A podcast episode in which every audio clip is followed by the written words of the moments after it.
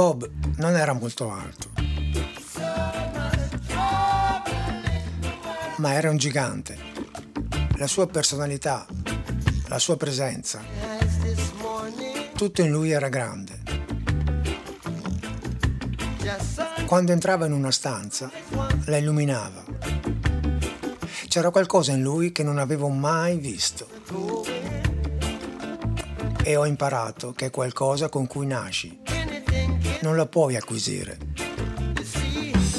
Non puoi imparare a essere un cantante, come non puoi imparare a essere un pittore. O hai questa cosa o non ce l'hai. Certo, puoi studiare qualche trucco del mestiere, ma il resto è magia. Queste sono le parole con cui il fotografo Dennis Morris ha ricordato il suo incontro avvenuto nel 1974 con il musicista giamaicano Bob Marley. Ciao a tutti e benvenuti alla puntata numero 69 di Molliche d'Ascolto.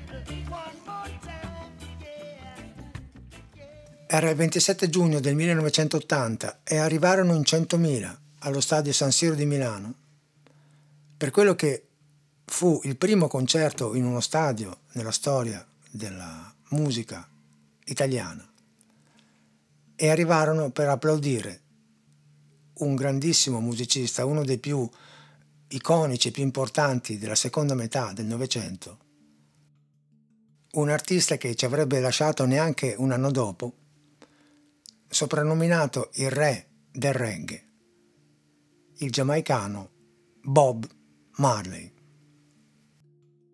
Ma chi era Bob Marley e che cos'era questo reggae, questa musica così strana e particolare? Per cercare di capire un po' il fenomeno rappresentato da questo personaggio veramente unico, bisogna fare un salto in una piccola isola che si trova praticamente nel Mar dei Caraibi, tra Cuba e Haiti, ed è un'isola grande poco più di una regione come il nostro Abruzzo, la Giamaica. E questa storia comincia alla fine degli anni 50, quando la Giamaica non è ancora del tutto indipendente dal Regno Unito, un'indipendenza che conquisterà solamente nel 1962. Però già alla fine degli anni 50 i musicisti giamaicani subiscono l'influenza della musica che arriva a loro dalle potentissime radio del sud degli Stati Uniti, soprattutto oh, le radio di New Orleans, radio che trasmettono tra i vari generi di musica anche un genere particolare che si chiama ska, che ha una caratteristica molto evidente che lo differenzia un po' da tutti gli altri generi musicali. È un andamento ritmico molto strano, molto, come si potrebbe definire, sincopato, con una forte enfasi su quello che tecnicamente si definisce il movimento in levare.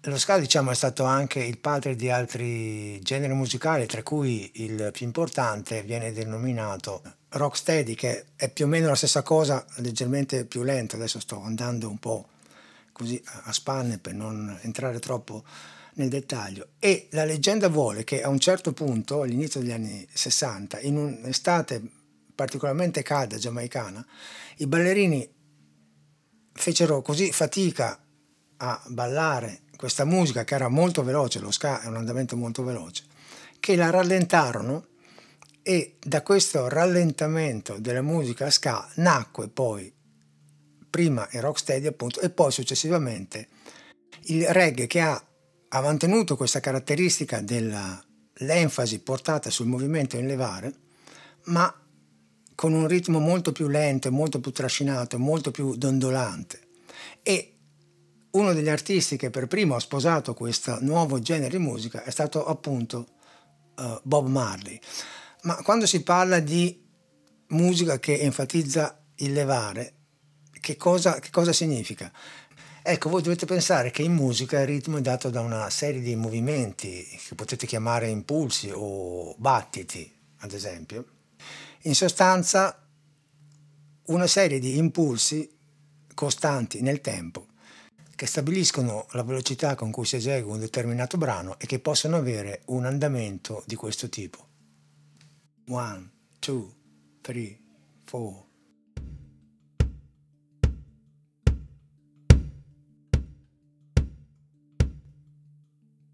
Se voi provate a fare questo movimento battendo le mani su una superficie qualsiasi, vi renderete conto ovviamente che il movimento è fatto da due parti, una parte che scende e una parte che si alza, il movimento del braccio. E questi due momenti sono definiti battere e levare. Se nell'esempio di prima io volessi sottolineare sia la parte in battere che quella in levare, otterrei un andamento di questo tipo. 1, 2, 3, 4.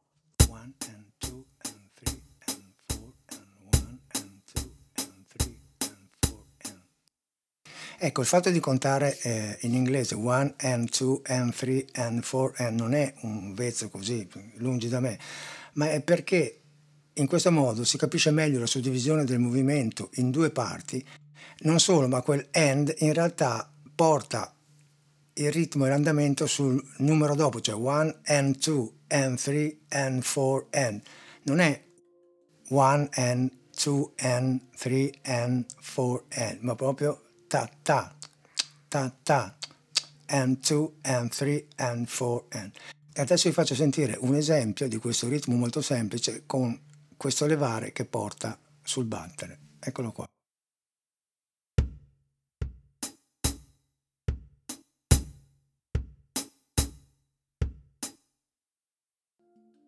Ecco, tutta questa cosa per dirvi che il reggae in pratica che cosa fa? Enfatizza il levare e lo fa diventare il motore del ritmo il suo scopo non è più quello di andare a finire sul battere, ma quello di essere praticamente lui stesso la parte principale e di conseguenza il ritmo ha un andamento estremamente eh, rotondo e saltellante e con pochissimi appoggi.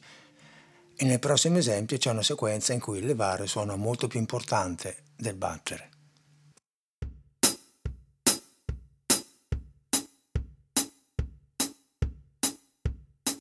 Ecco, nel reggae questo movimento in levare viene assegnato di solito alla chitarra oppure all'organo a seconda dei brani. E questo fatto unito uh, al fatto che un altro strumento molto importante in questa musica, che è il basso, invece enfatizza di più eh, diciamo così, gli accenti eh, in battere, crea un andamento veramente molto rotondo, molto sincopato, parecchio strano, soprattutto per noi occidentali. E se adesso vi faccio sentire uno dei brani più famosi di Bob Marley che si intitola Stir It Up, voi senz'altro comincerete a riconoscere questo, questa particolarità ritmica. Tra l'altro questo brano comincia addirittura con la chitarra in levare da sola e nessuno suona il battere. Adesso quando poi entreranno altri strumenti si capirà 1, 2, and 3, and 4, and 1, and 2, and 3, and 4, and, and, and, and, and. L'altra chitarra e il basso sono più appoggiati sul battere. Oh yeah.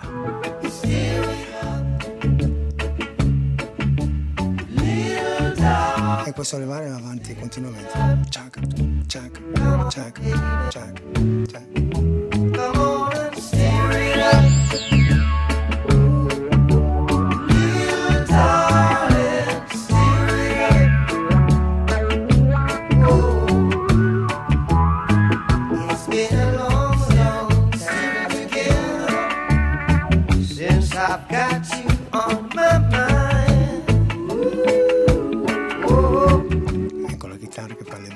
Canale sinistro, si sente benissimo.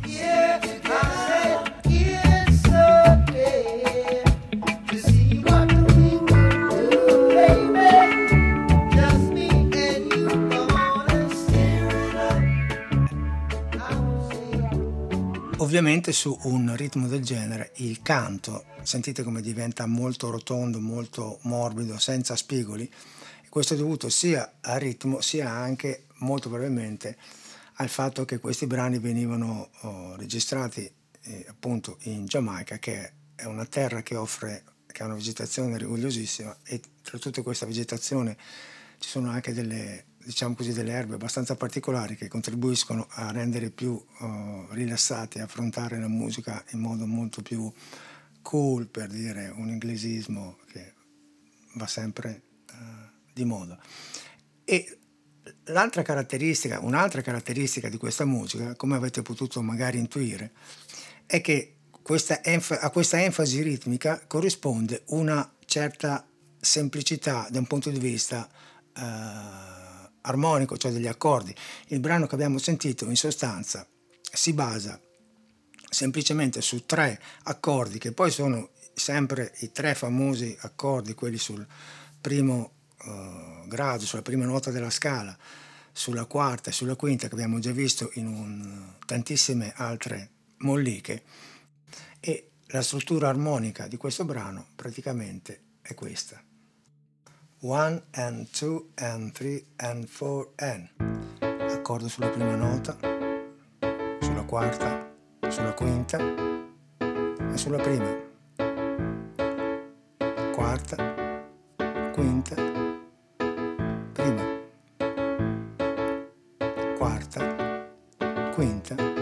eccetera. Se adesso lo ascoltiamo un attimo questi, tutti questi elementi dovrebbero risultarci più chiari.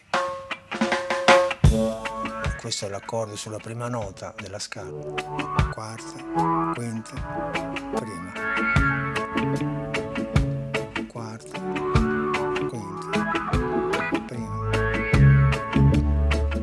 qua il è fatto addirittura da due note velocissime. Cia cia, cia cia, cia cia, cia cia, cia cia, cia cia.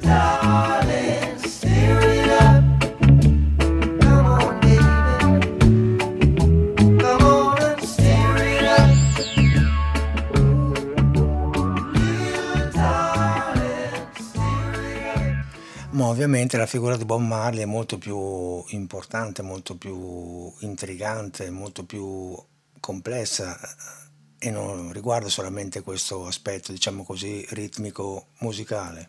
Perché Bob Marley è stato uno dei musicisti che si è impegnato di più socialmente, perché ha diffuso in Europa, in America in Africa, fino in Asia, eh, quelli che sono messaggi universali di pace e, e di giustizia in pratica. Perché? Perché lui eh, ha accolto e si è fatto seguace della dottrina del rastafarianesimo, che è in pratica un movimento politico eh, religioso soprattutto um, nato intorno agli anni 30 eh, nella popolazione nera della Giamaica ed è incentrato sulla figura dell'imperatore etiope Haile Selassie, che viene concepito come una sorta di incarnazione vivente della divinità della Bibbia, cioè di Dio.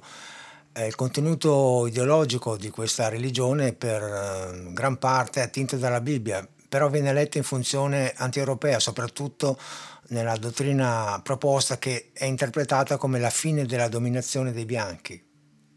È una dottrina che accetta anche gli insegnamenti teologici e morali del cristianesimo ortodosso eh, i rastafariani credono che l'imperatore abissino attualizzi questi insegnamenti e li compia in modo profetico eh, come se fosse un Cristo tornato secondo le esigenze dell'uomo eh, di oggi. Perché una caratteristica di questa religione, che poi è evidente anche dall'analisi di molti testi delle canzoni di Bob Marley, è il fatto che è mirata a far star bene le persone qui nell'oggi e non tanto in un futuro al di là, ma mm, cercando di fare in modo che le persone possano uh, rivendicare i propri diritti e possano vivere bene la loro vita nel mondo. Ecco, gli adepti di questa religione si riconoscono anche esteticamente perché portano i cosiddetti dreadlocks, cioè che sono uh, nodi nei capelli che si possono ottenere in vario modo o, o facendoli crescere senza pettinarli per lungo tempo, in modo che si formino dei nodi che poi in pratica è impossibile sciogliere. E un'altra delle caratteristiche eh, evidenti in questa religione è l'uso della marijuana, cioè della ganja, che assume molto spesso un significato rituale. E tantissimi brani della mm, produzione di Bob Marley hanno testi che si ispirano appunto a questi principi.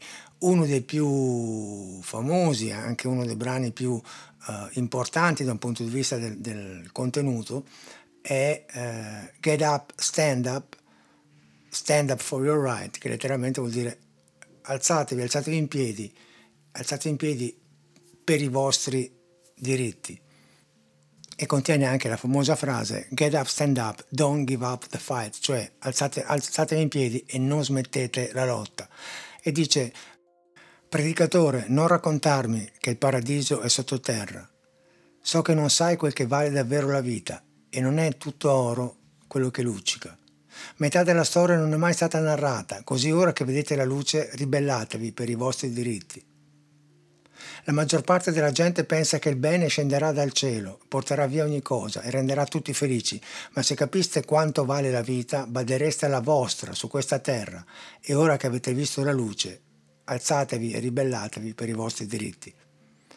Questo tra l'altro è anche un brano veramente molto particolare perché è strutturato su un solo accordo che dura per tutto il pezzo ed è ugualmente significativo e molto interessante e immagino che in tanti di voi lo conosciate ed è questo.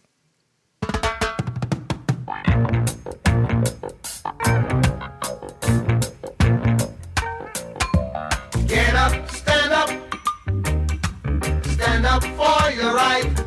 Ecco, questo è l'unico accordo che c'è. È un accordo minore di. Get up, stand up, stand up for your right. Get up, stand up, don't give up the fight. Preacher man, don't tell me heaven is under the earth. Ascoltate il modo di stare sul tempo che ha Bob Marley cantando, molto rilassato. Really that all that Peter is gold? After story had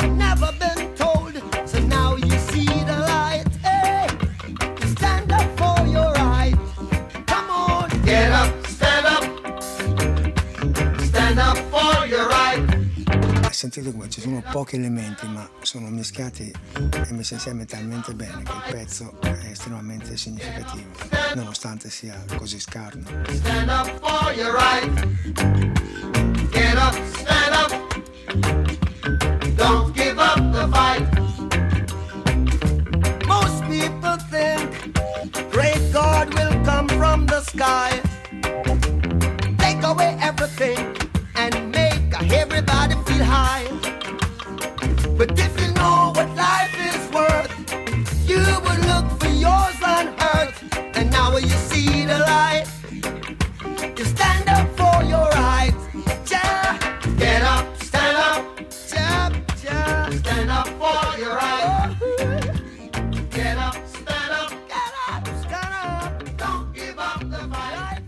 Farvi capire come in realtà questo suo impegno non fosse esclusivamente una cosa così eh, superficiale, ma fosse veramente eh, insito nella sua natura, questa sua volontà di essere eh, al servizio degli altri, di tramandare questi ideali e di essere comunque venire incontro a quelli meno fortunati di lui. Ehm, c'è una cosa da dire che il suo brano più uh, famoso, quello probabilmente più uh, conosciuto, che è No Woman No Cry, un brano che è nato tra l'altro da un fatto uh, veramente accaduto, nel senso una donna a cui la, la polizia aveva portato via praticamente, eh, aveva sequestrato tutti i beni.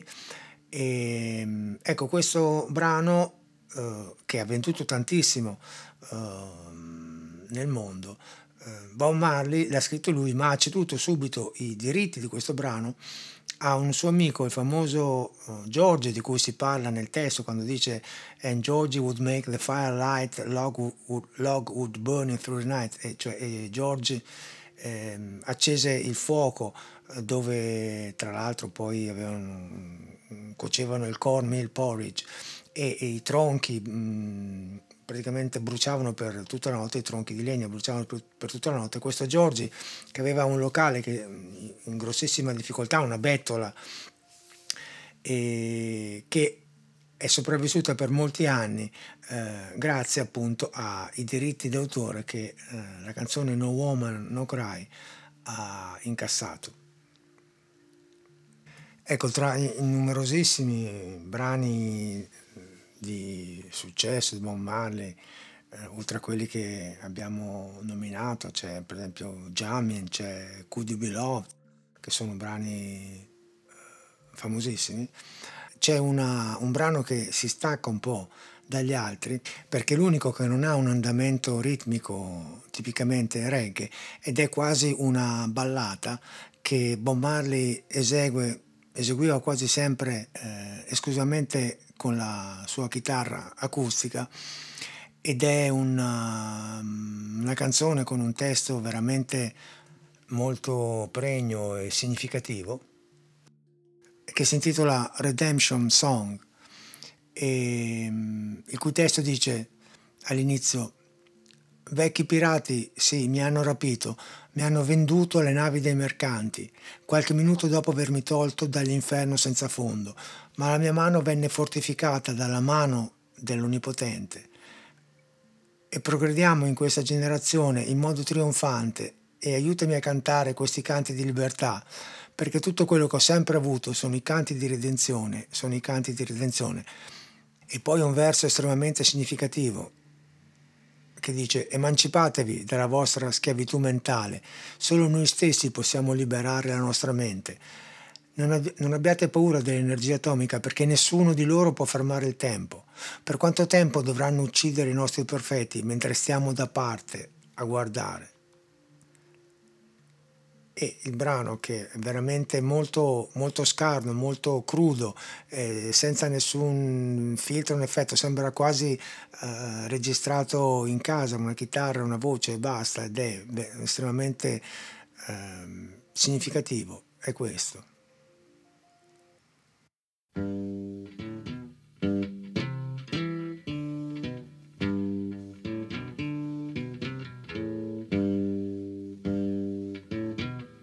È quasi una registrazione amatoriale, però è veramente molto carica. All pirates, yes, they sold I to the merchant ships. Minutes after they took I from the bottomless pit, but my hand was made strong by the hand of the Almighty, we forward in this generation triumphantly. Won't you help to sing these songs of freedom? Cause all I ever have redemption songs redemption songs. Emancipate yourselves from mental slavery. None but ourselves can free our minds. Have no fear for atomic energy, cause none of them can stop the time. How long shall they kill our prophets while we stand aside and look? Some say it's just a part of it. We've got to fulfill the book. Won't you help to sing these songs of freedom? Cause all I ever have, redemption songs, redemption songs. Ha anche pagato in prima persona per le sue idee, perché eh, ad esempio è stato vittima di un attentato in un periodo abbastanza particolare per la Giamaica, poco prima delle elezioni in cui c'erano due fazioni che si scontravano in modo abbastanza violento. Eh, lui subì appunto questo attentato e qualche giorno dopo salì comunque sul palco di un concerto e c'è un filmato in cui lui prende letteralmente per mano i due diciamo leader di queste due fazioni e li costringe a darsi la mano eh, e praticamente li fa quasi riappacificare appunto sul, sul palco. Bob Marley morì quasi un anno dopo il concerto del 1980 allo stadio San Siro e morì prematuramente eh, a 36 anni e gli venne tributato un funerale di Stato, questo per dire eh, l'estrema importanza e, e che gli veniva riconosciuta sia come musicista come ambasciatore della Giamaica nel mondo, ma anche e soprattutto per il suo ruolo di eh, portatore di pace, di ideali di fratellanza e, e di comunione. E, e, dopo Bob Marley il reggae ormai eh, è entrato anche in Europa a far parte del gusto, del modo di scrivere canzoni. Ci sono gli adepti di Bob Marley o comunque i, i giamaicani in, in primo piano tipo Peter Tosh che eh, è stato un altro importantissimo uh, autore di brani reggae e collaboratore anche lui di Bob Marley, oppure il figlio stesso, uno dei tanti figli di Bob Marley, Ziggy Marley, eh, che hanno portato avanti ehm, la tradizione del reggae anche da un punto di vista, eh, oltre che musicale, dell'impegno sociale e politico.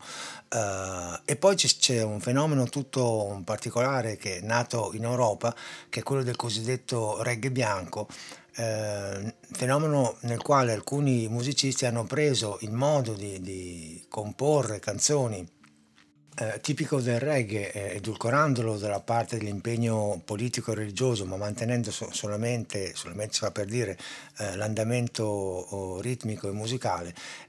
E tra questi i più importanti sono senza dubbio gli UB40, ma soprattutto eh, i Police, il gruppo di Sting, di Stuart Copeland e di Andy Summer, che hanno fatto del eh, ritmo reggae praticamente quasi la cifra stilistica della loro produzione musicale.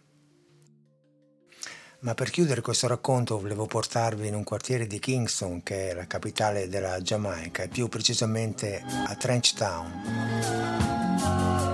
per raccontarvi la storia di questa donna di cui vi ho parlato prima, alla quale poliziotti avevano portato via tutto. No woman, no cry. No, non piangere, donna.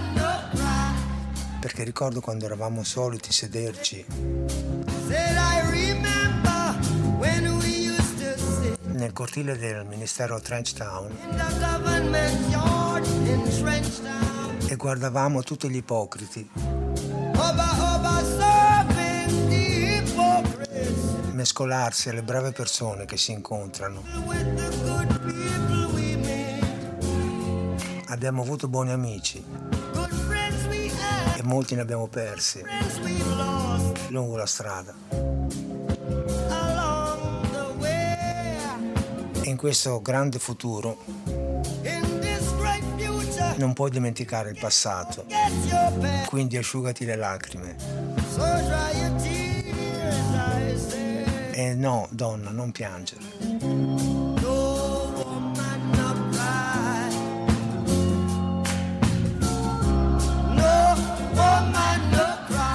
È piccola, non versare lacrime.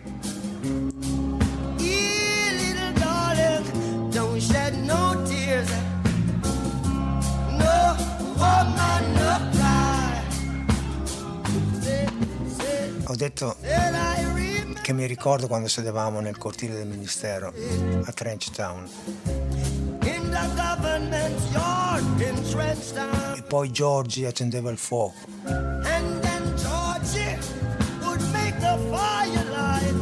E la legna bruciava tutta la notte. E poi preparavamo il pasticcio d'avena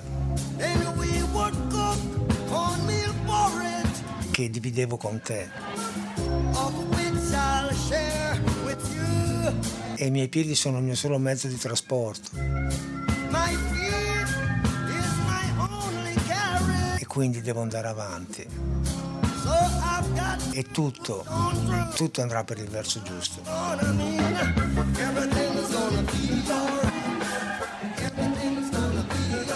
Detto questo, ciao a tutti. E al solito fate bravi.